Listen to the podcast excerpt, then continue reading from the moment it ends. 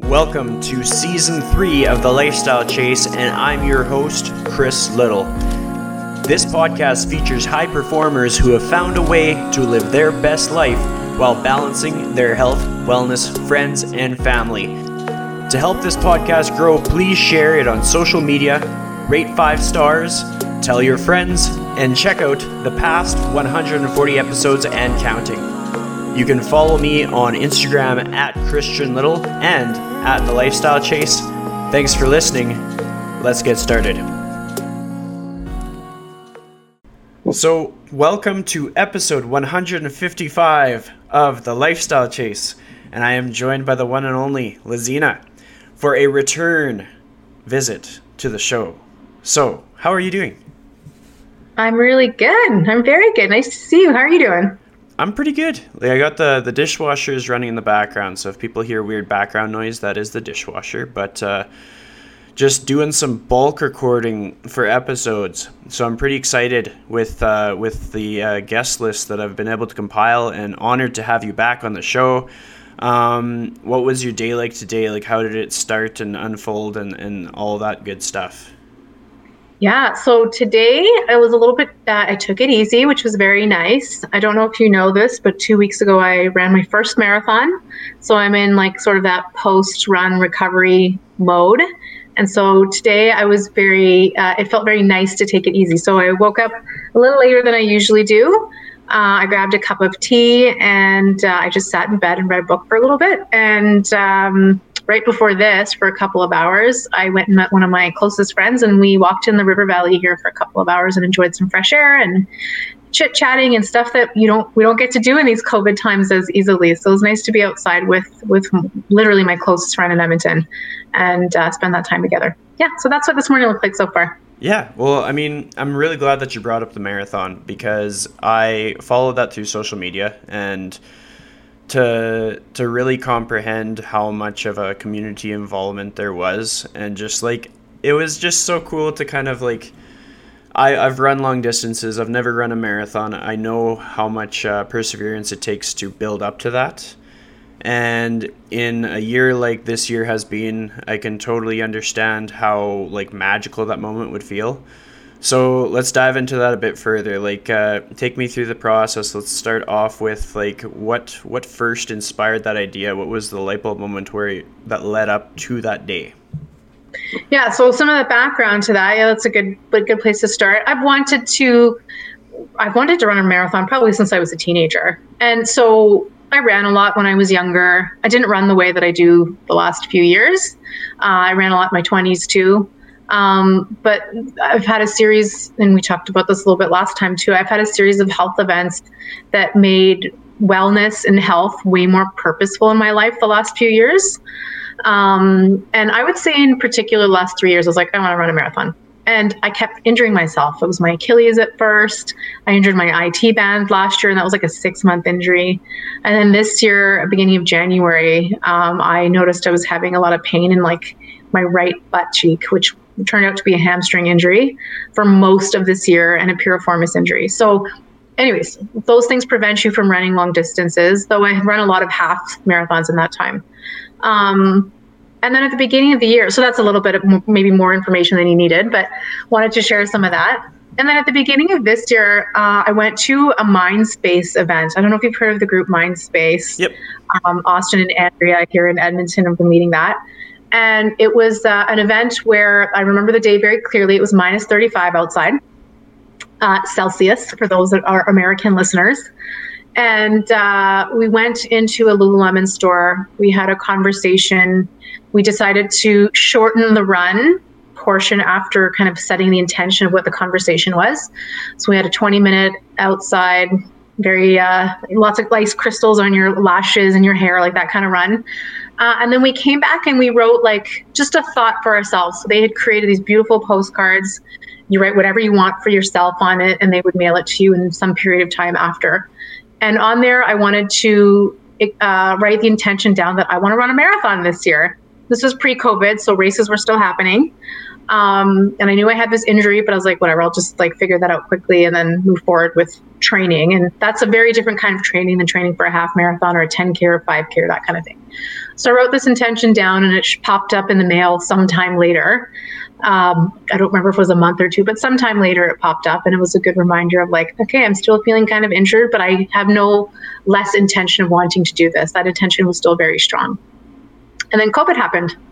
Um, and because I live with a chronic disease, being very purposeful purposeful about health and wellness is still very front and center and top of mind for me.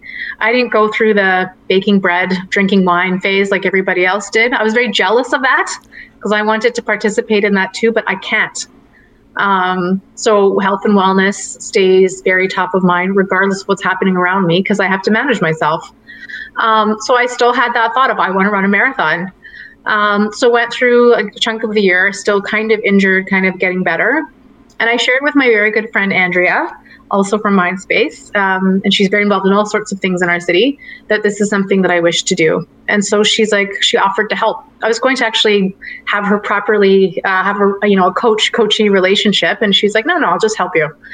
Um, so set that intention and and I got very clear of like the kind of training that goes into running a marathon, which I of course had never done before. It's very different than the kind of training that uh, happens for a half marathon. And so the amount of time it takes, the dedication, carving out time throughout your week is a very, very, very different thing. Eating very differently, even though I already think I eat pretty well, but you know, eating purposely from a like truly fueling what you're doing point of view. Um, so started to go through that. So I only had about I think a usual training uh, marathon training cycle is about four months. Uh, I had about two and a bit months to do this to train properly for this because I wanted to make sure that my body was physically the injury was in a good place. I actually um, hired Jack from Pivotal um, Physio to help me. Um, be, I'd asked him to be my partner and like make sure my body stayed okay as I was going through this. Um, I had Andrea with me, guiding me and coaching me all the way through uh, from a distance, of course. So all of all of that happened from a distance, and it was at a time where, of course, you know, it was past June. So here the sun starts to go down a lot earlier and come up a lot later. Uh, so a lot of early mornings that were in the dark. We know what it happens here at this time of year. Um, and I, I just put my head in a different space mentally. You just put yourself in a different space. And I think in this period of COVID, it's just so nice to have something to work towards particularly when races aren't happening. Other people are still running in the city and training for things, whether it's running related or other things. But lots of people are in my world, like just friend circle and professional network, maybe aren't doing that as much in a purposeful, goal oriented way because there's not much to train towards right now. So it's like nice to kind of put a date towards it. And I chose a date that for me was important. I turned 40 this year, so I called this little thing 40 on 40 and uh, plus 2.2 because I wanted to actually run the full marathon. And I just did it the day before my actual birthday. And the only reason for that is it was a weekend and there's more time to run on a weekend. Um, so the training was great. It was very different. It was hard to keep my body physically on track. So that was nice to have some support from physio and then some massage therapy going through that. Um, and I think you know this about me now. I'm very extroverted and one thing I would say as part of my brand as an individual is I really care about community building. And I think in the period of time I've lived in Edmonton, which are a big chunk of my adult years, I've I've been involved in like building community and wanting to participate in building that. Um, so I've built a strong network of like friends and acquaintances and family in Edmonton when I don't actually have like actual family here. I do have in-laws here, which are my family, but my family is not here. So I would say because I care about all of those things, and it's a year of COVID where we can't gather inside, I decided to ask people if they wanted to come. And it was more about collecting people to come together, knowing that this is a very difficult year and physical health. You know, I think you would agree on this. Physical health is a nice outlet for your mental health. Yep. Uh, and making sure that that's strong and healthy. And so I invited some people to come uh, and run some loops with me. So I'd planned out four loops uh, and my good friend Jen Ference, um, who uh, was the former co-lead leader of November Project here in Edmonton. Uh, she's also an educator, a leader in the education field, and a million other things I would put beside her name. She did this for her birthday as well, a couple of years ago, I believe it was. And so I, I she inspired this idea of like running a few loops and inviting people to come along. And so I did. I reached out, I asked people to come. I kind of gave like the COVID warnings and rules and just be aware of your space and yourself. And I know we're outside, but we should still be mindful. We're breathing hard as you're running. Um, and what actually happened on November 1st at 8 a.m. Uh, when I, or a few minutes, maybe 10 minutes or so before 8 a.m., when I showed up at the location where I asked some people if they're interested in coming, come. If you're not, I get it. It's COVID or you're busy or whatever.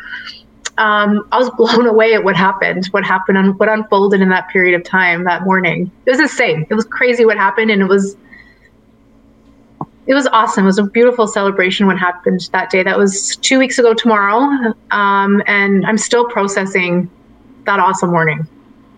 Well, it's amazing to just hear about that experience. Like these are the kind of moments that stick with you for a really long time, and just uh, like genuine connection goes a long way in a person's life. Like for you being extroverted and seeking out like very meaningful like relationships with people in which that they can support you in ways that help you move towards your goals and you can support them back to help them move towards their goals like that's what life is all about um, you you talked about November Project a little bit. I think you have a little bit of an update to give us from our last recording. So um, tell me more about uh, what led up to that and like what that was like for you. Yeah, so I have another piece of yeah, pretty. I mean, COVID's had some really awesome silver linings in my life. There's been a lot of hardship, but there's been a lot of silver linings, and one of them is um, having been acknowledged and asked to be a co-leader for November Project for whatever the next chapter looks like during this period of COVID. Um, so I think you know that uh, Andrew Ference brought this concept here from Boston uh, in 2013. brought this here and quickly enlisted the help of his sister Jen and Nadim, um, who who was initially, you know, one of the members that started going and, and showing up for these workouts. And so together, the three of them led this for a number of years. Uh, I think two years ago, about two years ago, uh, Rob joined them. And so they were a group of four. Andrew stepped down and it was the three of them for a while. So anyways, that's the background for those that don't know that.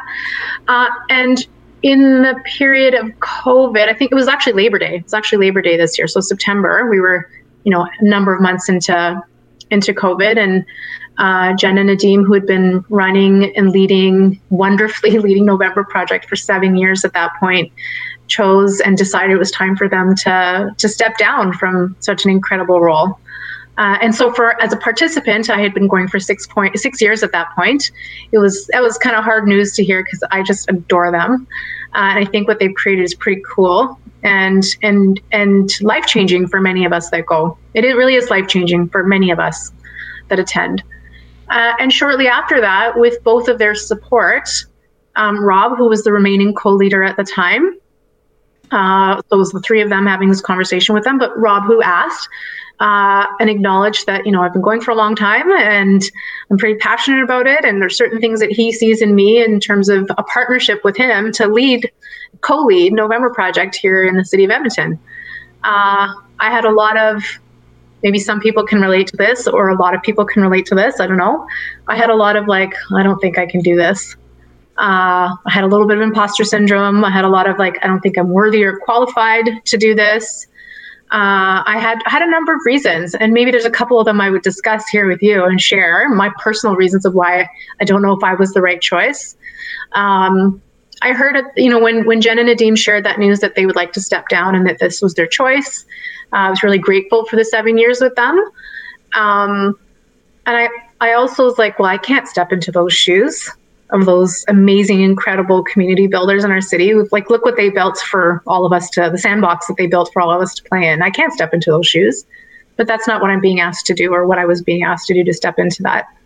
One of the big um, was my personal fear that we had a conversation about that day was, yeah, I've been coming for a long time I really enjoy this. is a big part of my life. Monday, Wednesday, Friday, minus 30 plus 30, rainy, sunny, windy, it doesn't matter. You just show up and you you spend time with incredible individuals in the city.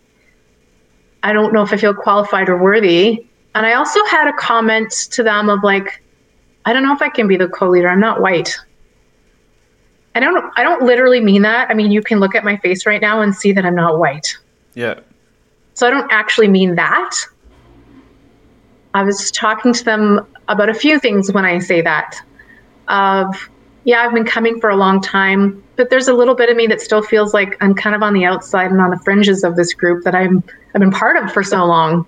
How can you feel on the outside of something that you've been part of for so long where I have a lot of friends in this group? So I, I, broke that down of what I meant, and they totally understood. All three of them understood what I meant. We talked through that. We unpacked it, and I, I felt in a place where I'm not in a clique. There's lots of lots of clique slash old existing groups of friends that exist in November Project, and I'm not part of any of those. I'm friends with all of those people that are in those places. I will say hi, and we're all friendly to each other. But I didn't have that additional layer of like I belong to this little group here. And so that's a piece of what I meant. I also meant that do I maybe feel a little bit this way because I'm brown? I don't, maybe that's my own perception. I don't, I think anyone listening to this might be like, no, I've never felt that way about you. Like, you, you know, that I have to think about that. That's just how I walk through the world. Yeah. Well, I had some of those pieces that I had, had to unpack as part of the conversation of like, we've never had, I mean, Nadim's not white, so I can kind of confidently say that. But like, so we've had a co-leader who maybe has experienced some version of what I, I mean, our lives are different, our life experiences are different. But there was understanding all around from all three of those people sitting at the table of what my feeling was, whether it was right or wrong. It's my perception of how I feel, and we had a discussion and we unpacked that together and talked through what why that experience actually is very valuable to be step up and be a co-leader for November Project that's actually a strength that all three of them acknowledged and and said, I think this is something that would be important to bring to the table for whatever the next chapter of November Project looks like in this period of COVID and beyond. And so uh, it was asked of me that day to not say yes or no, just to think about it. Let's have the conversation that we had. Um, really have a conversation with my husband because this is not just about me. This impacts my volunteer time, which is significant and impacts my life and our you know our personal time so i thought about it for not very long because i came home and my husband saw the smile on my face and he's like you really want to do this huh and i was like i don't i still feel like unworthy but the conversation that unfolded with jen nadim rob was very important to me and it was pivotal in changing some of those fears into like maybe they're actually strengths that i might have felt this perception whether they're right or wrong perceptions they're still like how i felt um, they turned those into like some positive strengths of why that would be important to bring to the table. So yeah, I called Rob the next day and I said, I say yes. That's literally all I said to him. I say yes. That is awesome. That must have been uh, like a really fun conversation to have just to be able to just like I don't know, just soak it up, just enjoy it and like take that leap sort of thing. Yeah, it was. And one one of the fears that when I said I say yes, we shared that a few weeks later. It was still like kind of I didn't really tell anybody for very long, but or for for, for a few more weeks. I one of my fears was like, what is everybody else to think? Everybody who comes to November Project. And as soon as we announced it, and actually, let me back up a bit. Before we announced it, I got a lot of messages, texts, direct messages on Facebook, Instagram from people who do come to November Project saying, I wonder, I think you should step up. And that blew me away because I had names in my head of a few people who I thought would be a great next leader for November Project with Rob. I had a number of people in my head, like I wonder if this person would be asked or they would want to step, or however it would have been decided. But I had in that few weeks of time, I had a few, quite a few people reach out to me and say that about me, and that blew that blew me away because I'm one of like in some in the summertime, like one of like hundreds of people that show up. So that was that was very impactful. That was flattering, but it was it was it was quite an honor to have been thought of by friends that go to November Project, but and also people who I know I'm friendly with, but we're not very close friends. Um, we announced it, and the overwhelming positive response from those who came really settled that fear of like I'm not good enough, and will people think that this is a good choice? Everything that I heard, that I read, that was said to me once that was announced, like really calmed that piece down that I I could step into such a role and I don't have to fill anybody else's shoes, but like wear my own shoes and move forward on this journey with a partner. So yeah, that was pretty cool. Well, it's an important message for people to really absorb, like um, being able to not have to fill anybody else's shoes, but having that courage to have the self belief to move forward. Like I I completely empathize with with that whole process, like the whole thing, pointing out um, just doubts in stepping into that role with like who who you are versus who I like let's say if it was between you and me and me being a white guy and you being brown like there, there is that that does exist in society and it is such a, a tricky tricky thing. But at the same time like from me from an outsider perspective like i get to i, I see all the november project updates. I'm kind of one of those guys that pops in like twice in a summer and does the stairs or whatever when i'm bored. And so i get to see it from from the sidelines and i'm like no like there is great merit and value in having you as one of the the leaders of that group and it's just like there are things that you can do for people that i would never be able to do and i think that's the beautiful thing about seeing you getting to take that leap and seeing that you have the strength and the courage and the bravery to to to do what you do best. Like from my standpoint i got to see how many like online workouts you were kind of like leading like just all of the uh the different live feeds and stuff and i was like oh this is awesome. Like her work ethic is just like next level. It's just your your attitude through COVID was definitely motivating for like someone like me who my whole livelihood is fitness. And just uh, you, you spoke to how you had to take a different approach to the whole like 2020 experience and I know I've said it before, but like watching you prepare meals is like for me, I don't need to watch like uh, cooking TV anymore. I just watch your uh, Instagram story because it's like, oh, I didn't think of that, and it's like, oh, I should probably refine how I cook things. Maybe I shouldn't use the microwave and things like that. It's just like. I, I value that perspective and I'm a person that really like gets more out of life from having diversity in life and yeah. I think if uh, more people are open to that, they will have a lot more abundance to soak up. And I'm excited to see it all unfold and see people grow and evolve and take leaps and get strong because of the people that they're going to have in their circle. Like I think it's just it's a solid Absolutely. solid journey. Yeah, I feel that way too. I mean, and I sh- maybe you notice this even through the outlet of like I like to cook, even through cooking. I don't just cook one kind of food, and I don't. I definitely don't just cook like Indian food. I certainly, and I'm not even Indian. Like I'm West Indian. Like I don't even just cook that. I this is just maybe just the way that I was raised. We were raised. I'm from Richmond Hill, Ontario, and that, that's where I grew up, and and I lived in a very diverse place, went to diverse schools. Definitely not, a, well, it wasn't diverse elementary school. I went to a very Italian elementary school, Catholic elementary school. So it wasn't diverse because it was mostly Italians. Um, but, but, you know, living where I lived growing up and having the parents that I had, we were exposed to lots of different cultures. And we actually were um, encouraged strongly, more like told actually, to embrace other people's cultures.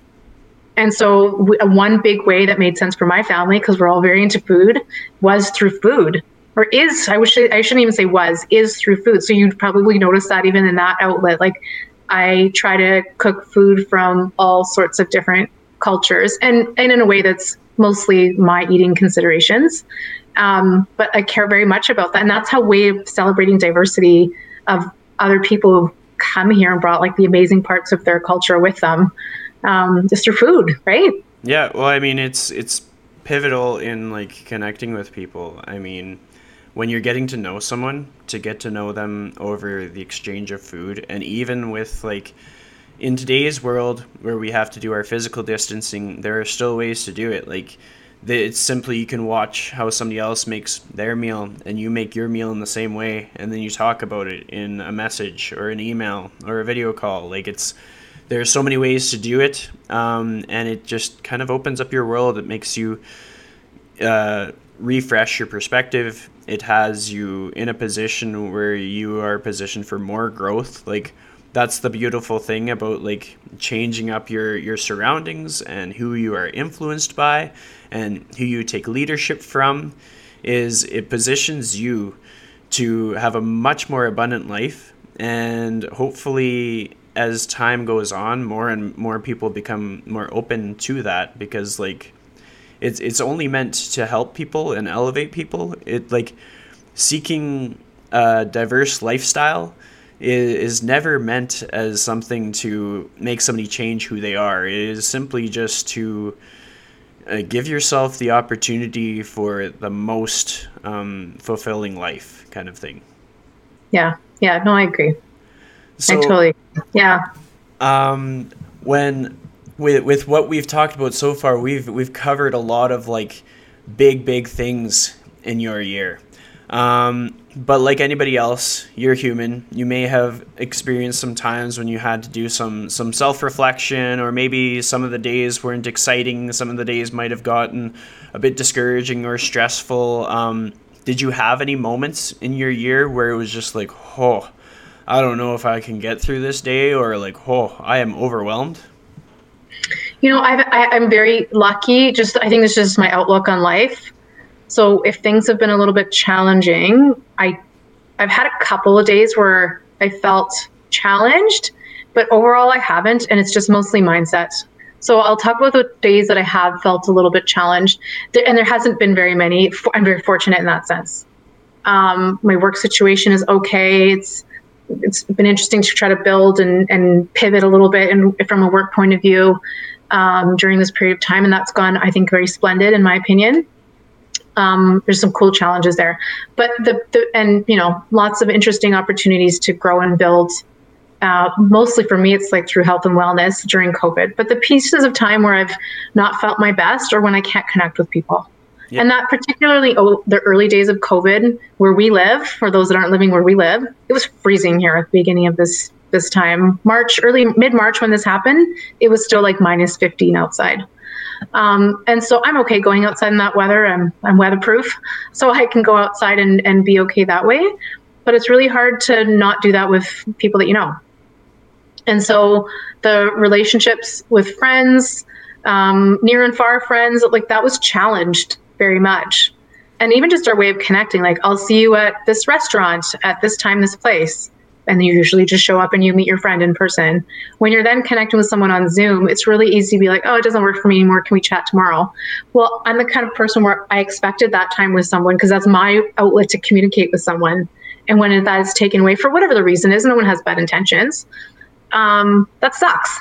Yeah. And so then that goes inside my head of like, I just want to have that connection point, and that gives for an extrovert, that gives someone that gives someone like me energy to talk to someone. Like like what we're doing right now gives me so much energy versus just being on my own. And that, that doesn't mean i can't just sit and read a book because that did that a lot this morning. Like i'm okay doing that on my own but in terms of revitalizing me i need that connection with people. So those few times where especially I would say more on, and it doesn't ha- it didn't happen very often, but it was more on like a weekend because my weeks are very structured with work, and then there's some things, even the modified routine of COVID. There's things that you do between and after work, um, but weekends are times when I didn't, they weren't as full as they usually were.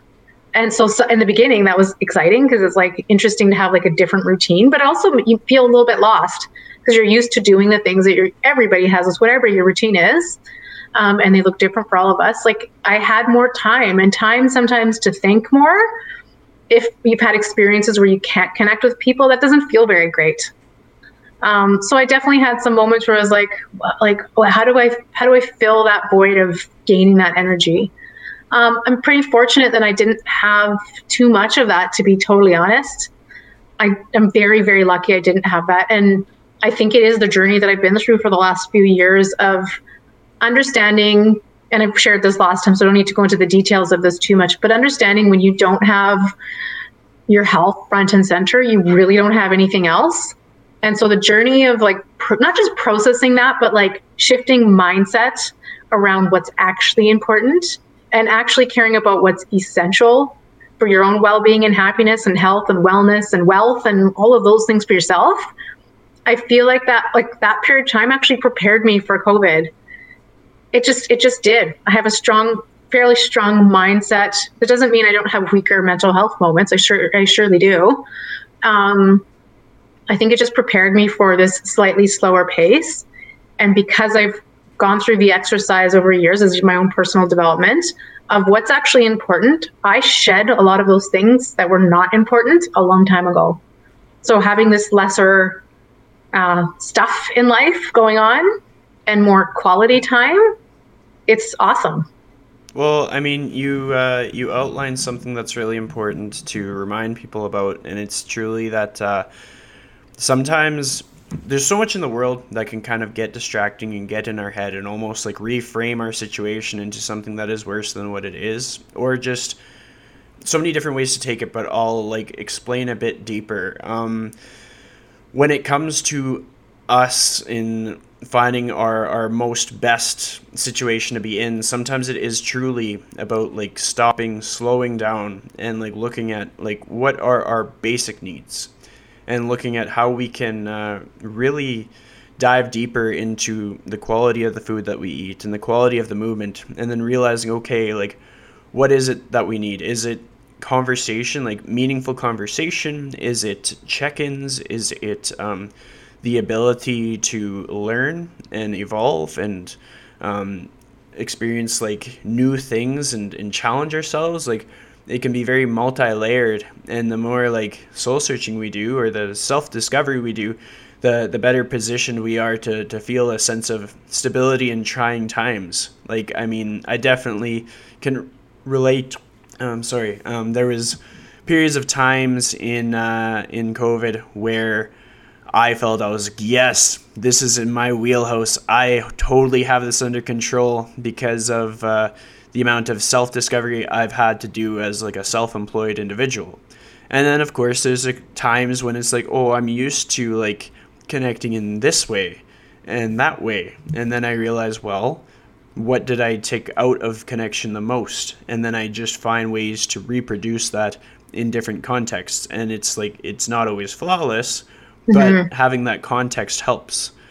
Um, something yeah. that stood out to me from sort of like watching your COVID journey is uh, experiencing the mountains fairly frequently. So, like, I mean, not super frequently, but like you went to the mountains at least once, right? I went. I went uh, twice. Once in May and once in June. And so this is uh, a silver lining of COVID that because we have this work from home situation, at least in my world, I do. I know lots of people aren't in that situation.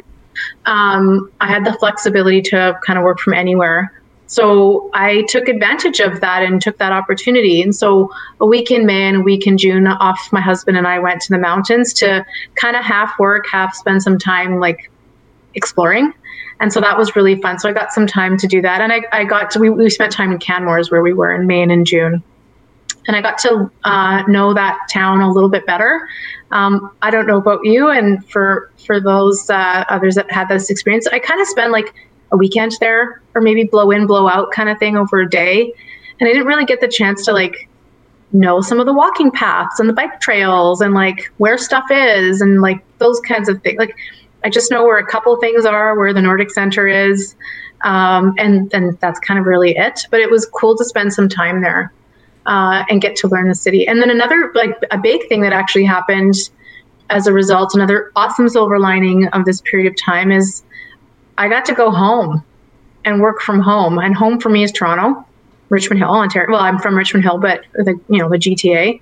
I got to go home, and um, because I'm immunocompromised, um, with what I have and what I deal with every day, I wasn't prepared and ready yet to get onto a plane. Um, and that was early July. And so, probably in about May, I was in the mind space of like, am I going to go home this year? Am I going to see my parents, my sisters, my nieces, and nephew? Am I going to get to see people?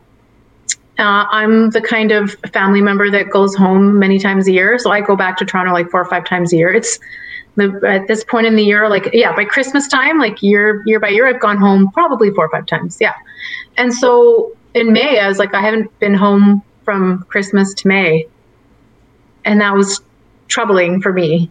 So we made the decision to drive to Toronto, and um, that was a crazy long. That was a very long journey, but I still got to spend the whole summer. Yeah, so we quickly got there quickly as in drove very big long days. It didn't wasn't quick. It takes many days as i think you know. It takes a long time to get there. Um, but i got to spend the whole summer at home and have like hot humid toronto summer which i love um, and spend time with my family. So that was really cool. So there was some cool silver linings for sure of being able to be elsewhere while still fulfilling uh, you know expectations career wise uh, but spending time somewhere else. So I think that was another cool silver lining of, of COVID to get to go home and do that. Yeah, well, it's cool the way you outline Canmore, just in the sense that a lot of people go to Canmore, but a lot of people don't really go to Canmore. And even just in the greater sense of it, like with Kananaskis and all the hiking trails and just everything that you can experience about uh, the, the geography of our backyard. Um, I've definitely, like, I've been a person who's just done a quick day trip just to go yeah. for a walk and, like, then just hop in the car and go back home because like maybe that's all I could do in that day. But like there is a lot of uh, growth that comes from going for a long like I usually allude to them as like being a vision quest. Like just walk until your legs are tired and then turn around and walk back. Like make sure you're safe, make sure that uh like go with a friend if you can, but like don't have like the um the expectation that you need to do a very specific thing, have an idea of where you're going, and just walk, be with your thoughts, reflect, think about your obstacles, um, think about things that you know that other people have done or tried or seen, just like we would when we're like seeking out our next recipe kind of thing. And then as you walk back, you might come up with some solutions. And then if it's a long drive, like you talk about driving across Canada, like long drives are awesome because it gives you so much time to sit in your thoughts. Like, did you have any big, big moments or big ideas on that drive, or was it just a lot of just like focus and uh, get the job done kind of thing? Um, on the way there, like I mean, there were big days, right? So we had lots of lots of really big conversations. We listened to a lot of podcasts. Um, some that were like kind of like we listened to Beartown. If you've ever heard of this, that was very cool because it like it's like a cool series on Netflix where you just want to consume it and binge watch it. So that was that was pretty good. Um, but we we got to see pieces of Canada that I've never seen. I've flown over at many times and maybe looked out the window or maybe not. I don't really like sitting by the window, so I'm probably not. Um, so that was really cool. And even parts, and we we had lots of comments because lots of people we know have done this drive, whether you live here or you live in Toronto. Like lots of people have done this drive. Um, and so it was interesting to see pieces of Canada that really make you appreciate how how lucky we are to live where we live, but also and just the beauty of where we live. So even places that I know have been characterized, I've heard this from many people wherever they live, it doesn't matter, that like there's certain pieces of Canada that are kind of boring looking in that drive. I didn't find anything boring. Was it long? It was a very long drive but every piece was very different, very diverse. We live in a very big, diverse country. I only saw a piece of it, right? There's still like lots on either side of that drive of Canada that I haven't seen pieces of. So yeah, some of that was it was very long, but the landscape, some of the towns or the cities that we went to, like was all very interesting. And because and again, this is a piece of like we're so lucky we live in 2020. We all we both of us, well, and it was mostly me because I wasn't driving. We had our I had my phone so whatever we saw, we could just Google it and find out about that. We didn't just have to wonder, like, oh, I wonder about this, and then somehow figure how to look that up later, ask somebody. You could just find out right away. And I'll give an example. We were driving through. We the first night we drove from Edmonton to Brandon, Manitoba, and we stopped there. Uh, and we woke up in the morning, and it is flat, like flat, like I've never experienced flat or seen in my entire life it's crazy. And so lots of people talk about how it's flat and boring. I didn't find it boring at all. I mean, we were fascinating at how flat it was for hours and how yellow it was at that time when it was early July. So it was very, very yellow. Um, so we were fascinated by that. And we're like, I wonder how far you can see right now. So just questions you would have, like, I wonder where we are. So it was like, I wonder how far you can see. And so we both were like, is that 15 kilometers away? Like, I have no idea how far away that is. And so we Googled like how far is the horizon? If it was totally flat, like how far can you actually see? So we had some cool moments like that, or especially when we got to the Canadian Shield, we wanted to learn. I knew a lot about the shield, well, a little bit about the shield growing up and learning about that in school, but neither of us knew that much about that. Like how do things grow here? Or like, you know, we just wanted to learn how do you build in this landscape? Like it's just interesting things like that where you can just quickly Google and find the answer to stuff. Or how did this town how is this town here? There was lots of questions like that. What? So it's kind of cool. Yeah, that's a good way to travel, and especially having access to the Google the entire time is uh, yeah. is something that we take for granted sometimes. The ability to dive a bit deeper live on the fly kind of thing to understand oh like that is why the town is named elbow or eyebrow like those are two saskatchewan towns that i i have frequented in past years but uh and you, you talked about like the geography of uh, brandon manitoba and it kind of reminded me of a time that I got hired to do some contract work in Lloydminster. And so I did the drive to Lloydminster. And it is also kind of flat and kind of just like, you know, not too much going on. However, um, it was one of my most enjoyable drives because you set the vehicle in cruise control and you get this time to process your thoughts and you get time to like I find that geography can sometimes influence my thoughts. It's kind of like uh, changing up if you're working from home and you've had the same desk setup for a long time. Changing up your desk setup can help you approach um, different tasks in a whole new way. For sure. Um, same thing for like thought processing. Like I would be on my drive and I'm like, oh well, like this is how I set up my website or this is how I do this and why don't I try this new way? Like why have I never tried that? It's kind of looping back to your experience with uh, November project leadership like why not me?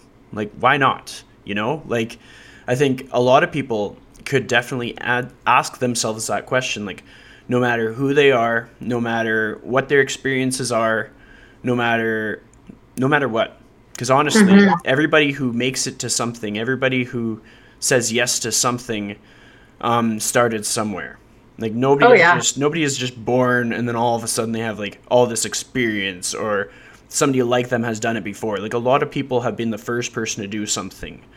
Um, and so why not them? And I think people can lean into that and ask themselves that question and find people who support them doing that thing. I think that's paramount into moving forward into any big goal, like moving forward. Just find the people who are like, hey, why not you?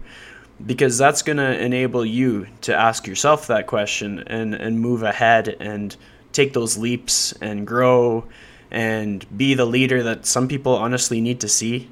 Like, it excites me to think about uh, how a community can feel more like a community when the community is seeing the leader that they need to see, if that makes any sense. For sure.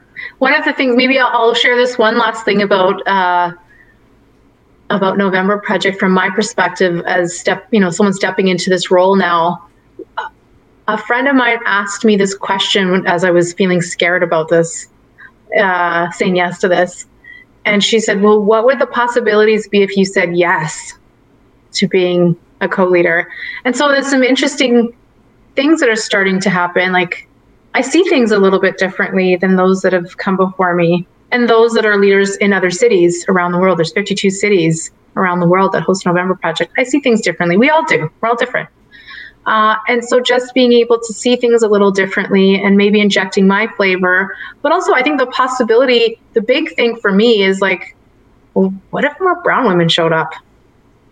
Yeah. What if like what if a hijabi woman showed up? Like that would be like that would be awesome. What if more black guys came? Not because they necessarily like. I mean, a black person may not see themselves in me, but like maybe there's like maybe there's a version of that of like, yeah, I mean, I, this is somewhere maybe I should consider. Uh, so even if it's that minor thought process there, like that to me would be an interesting like, what would be the possibility? That'd be kind of cool. I'd love to see more Arab women come.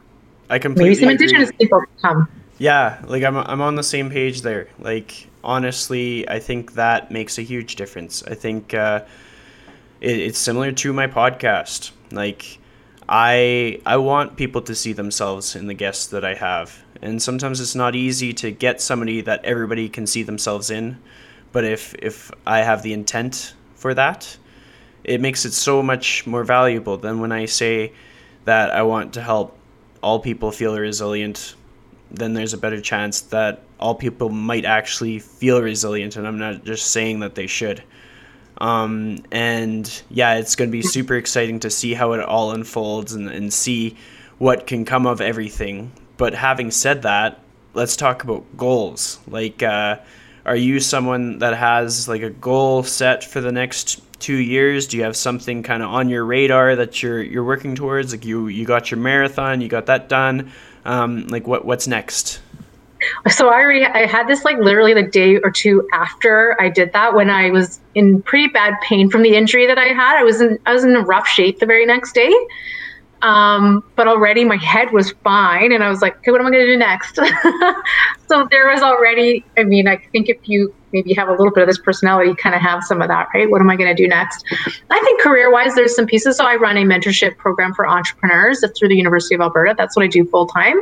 And so I think there's some pretty big goals that I've already set for myself in that space that I want to make sure um, I put my mark on before if, if I you know I don't think in that time if I choose to like move on but I, there's some big things that I, I, wish to do. So I think I've sort of lined myself up in that space.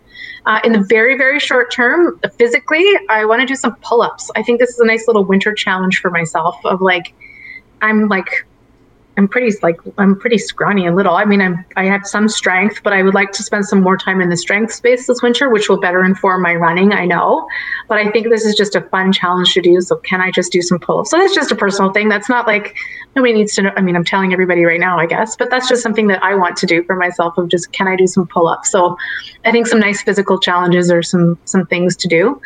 Um, beyond that, like with November Project, it, this is unfolding. And because of COVID, because of the opportunities that happen when you think about diversity and inclusion in that community, I think there's some interesting things that I want to work towards. I would say myself and Rob, my partner in all of this, we are in the early stages of thinking through some planning of what does that look like. In the COVID period of planning, of course, we both know like that can change without any, we have no control over what that change might be. Um, but we're planning to um, put some pieces in place that can help us through like the long cold and dark season that we have in front of us right now.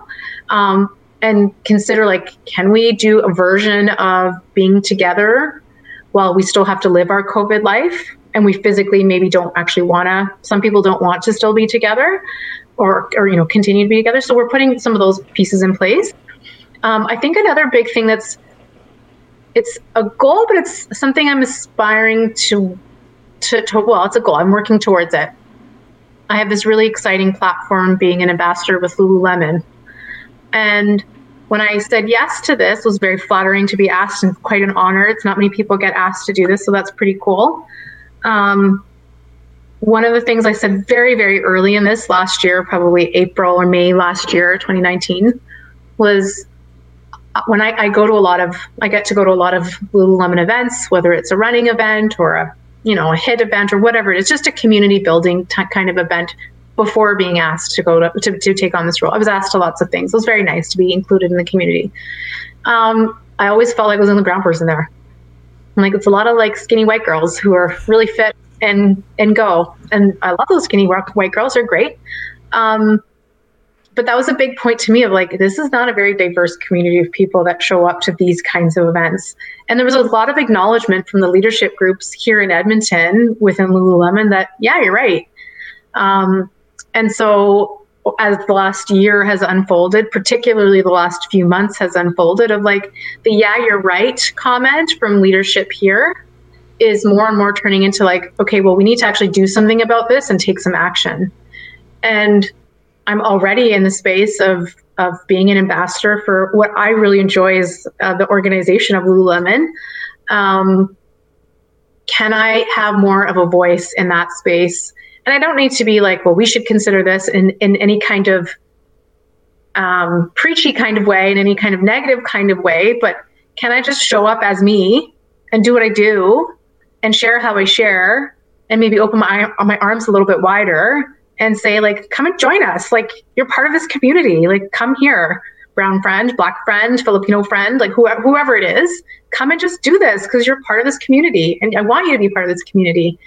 And so i think some opportunities have already happened for me in that space to use that voice. And it's really just like go ahead and use your voice. Like you you are empowered to to speak up and to share and to include others. And and so i want to do more and more of that in a purposeful way, in a meaningful way. And I mean, I also have to work in my own version of like including others as well. Like just because I'm a brown woman doesn't mean like I'm fully inclusive of everybody. Like I have my own biases as a person too. I also know some of the experiences that have been like crappy experiences that have informed how I see things and how I do what I do as I move about the world and why I do want to consider and include others because it doesn't feel good when you're not included. Yeah. Because of how you look. And I've experienced that. I mean, you, I just that's the reality. When you look how when I when you look this way and you've grown up in a place that's you're very you're quite the minority in Canada. When I was younger, y- yeah, you just you don't always feel included. Yeah, well, I think that that's dialogue that people need to be open to receiving. Like just like giving people space to say like what is your experience like and then it for me to sit down and listen to people just tell me what their experience has been like and for me to think okay like i might have not known that or now i understand that even more or now i know the importance of like voting for certain things or asking people to the table or supporting different businesses like then you know the value you know how it impacts people's lives like on a very real level not just like on mm-hmm. a surface level like it completely changes people's lives and so it it's does. Like, it's crazy yeah it does i'll share an experience with you actually um i won't share names because i don't think this friend will want me to share her name it's different when i share the experience with you versus you experiencing it yourself as a white person so i'll share this because i think this was really I think it was really impactful for my friend to go through this with me, a person of color. So I have a very good friend who's white. She's a pretty close friend of mine, and uh, she has kids. And when she was on mat leave, uh, she came downtown to um, have lunch with me one day because she had a little bit of, of time to be able to do that. We were walking around. She got the stroller. The kids are in the stroller. And we were going back to her vehicle uh, helping her put the, the kids in the car. A woman was walking down the street, and a lot of people, when they see like babies, they very excited and they're like, "Oh, show me your baby! I'm so excited for you!" Like that's a normal reaction that like human beings have. So this woman was walking down the street. She wanted to see the beautiful babies, and like you know, ooh and ah and googling and you know, Google Gaga over these little babies. And it was very apparent. She didn't explicitly say anything. It was implicitly this happened It was body language, it was tone of voice, it was the way she sort of implied things. It was very clear she thought I was the nanny. It was very clear. Wow. It was very, very, clear. So I didn't know if my so we didn't say anything. I didn't know if my friend experienced what I experienced. Because again, right, like I said with November Project, this could have just been my perception. Um, so says, you know, whatever she says to the babies, we'll say goodbye to this woman, get in the car, and my friend is just about to drive me back to my home and then go back to her place with the babies. We get in the car, and my friend was like, Holy crap, that woman thought you were the nanny. Like, so I did the like, I know. Like, I wasn't surprised, I wasn't offended. These things happen to me in my life. They just happen. I think that might have been and I don't know for sure. Actually, I don't even know if I asked my friend, was that the first time you've ever experienced anything like that? And it occurred to me that maybe she's never experienced that, where she's profiled or, you know, had that implicit bias put towards her because of the color of her skin as a white person. And that prompted, now fast forward a number of years, it prompted me in this period of time to have a, a conversation with my husband, who's white, my husband's white, of we've had many conversations in this period of time where, you know, social justice challenges, considerations, opportunities have arisen arisen for us. And I've had the conversation with him in one of a challenging conversation we had a long time ago or a few months ago was like, have you I never asked this in 12 years I've been married. I'm like, have you ever experienced racism as a white person? Like it was interesting. I never thought that before. Yeah. Has he experienced moments where he's not felt included for whatever reason? Yes. Has he felt bullied over something? Yes. But feeling those feelings because of the color of your skin? No. I think he would have said yes. He's traveled a lot in his life. So I think he would say yes, being in other cultures. So there was an element of relatability but it was just an interesting question. And then i that moment with my husband actually made me think about that moment i think it was six and seven years ago with my friend of i, I was implied that i was the nanny. It's a weird weird feeling. Yeah, well, I mean, I I completely understand it all, and like something that I've really absorbed, I guess, this year particularly is just like certainly everybody can have their experiences, but how much impact does that experience have on like your life as a whole kind of thing? Like i could go to a new country and maybe have a different experience than i would in canada but is that going to change my whole life? Not really. And it's when it changes somebody's whole life that it's like well this isn't okay.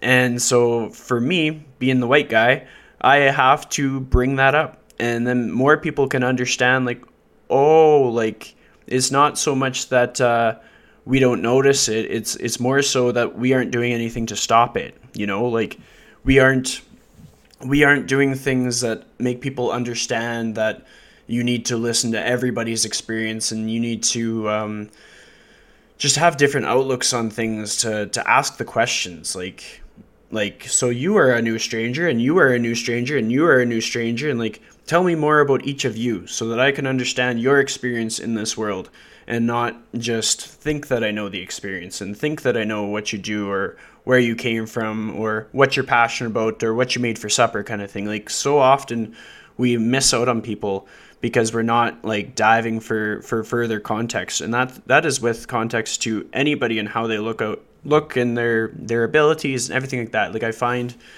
the the deeper I dive into conversations with people, the more I get from those people, just like in how much they fill my bucket and how much they can support me and and care for me and like that might be very selfish, but at the same time, everybody has that opportunity to be mm-hmm. equally selfish. Mm-hmm. Like everybody gets to really enjoy what someone else brings to this world. And if you are not open to enjoying what they bring to this world, that sucks for you. And I feel bad for people who aren't willing to ask more, like deeper questions that open up their world to what there is in our midst, in our true, genuine community. Totally. I just think, I mean, learning about others and others' experiences and cultures and whatever, it doesn't have to be their culture, but learning about them is so important. I, I just think this was like a key value, a, really core value of how I was raised. Of course, my parents are not, they're not from Canada originally. They're Canadians and diehard Canadians, but they're not from here originally. But we were always taught to appreciate others, but also to stand up. Like we were, I'm in the middle of three daughters. We're three little brown girls that grew up in very white Richmond Hill at the time. It's nowhere near being white Richmond Hill anymore. Uh, it's a very, very, way more diverse than, well, I, I, think probably white people are the minority in Richmond Hill now. Um, but we were raised in such a way as three little girls who we weren't really taught to think so much about how we look. I didn't think I couldn't do what the little white Italian kid in my class could do, even though that kid comes from parents of, you know, who've immigrated to this country as well. We just were not taught that way. And I think also like I have a mother who worked full time in a strong leadership role in finance, which is male dominated that industry in the 80s and 90s. And so the opportunities that they gave us based on their hard work, their sweat and their tears has given myself and my sisters the chance to like grow and be who we are and take leadership roles and put our voice forward, but also like not really care that much that I walk through the world as a brown person. I know that. I know that every day. I know that when someone implies that I'm a nanny, like I know that. But that doesn't stop me from wanting to like reach for the things that my parents want me to reach for. That's why they did all of that. So that I could do this. Hell and yeah. so heck yeah, 100%. And so I don't I don't focus and so maybe that's I mean that's just how I am. I don't focus on that so much as opposed to like I want to go there. I want to go there. Yeah. And that's what they that's what they wanted us. That's why they came here. That's what they wanted for us as three brown women. To not notice that I can't do what the white guy can do and reach for the same thing that that guy wants to reach for. It never occurred to me that I shouldn't reach for those things. Well, like I mean, there's there's no doubt that everybody should be in that space and that it it's not community if everybody doesn't have that feeling, you know? Like if everybody isn't able to show up like that, then something's wrong. And so, yeah, that that's we should all have that oppor- we should all have that opportunity to to strive for that. And if that takes in my situation i had parents who were supportive. In some people's situations they don't have that. But should they have the support network whatever that support network looks like yes. Yep. Yes we should have that absolutely so to loop this back in and to draw our conversation to a close I have a challenge for you, and your challenge is to give a challenge to the audience. And so, drawing upon your experiences and the things that make you who you are, this challenge is meant to maybe put a person out of their comfort zone or perhaps just have them see things in a different way. But it would be the challenge for their day. And so, what I'll get you to do is say your challenge for the day is, and then just put it out into the universe.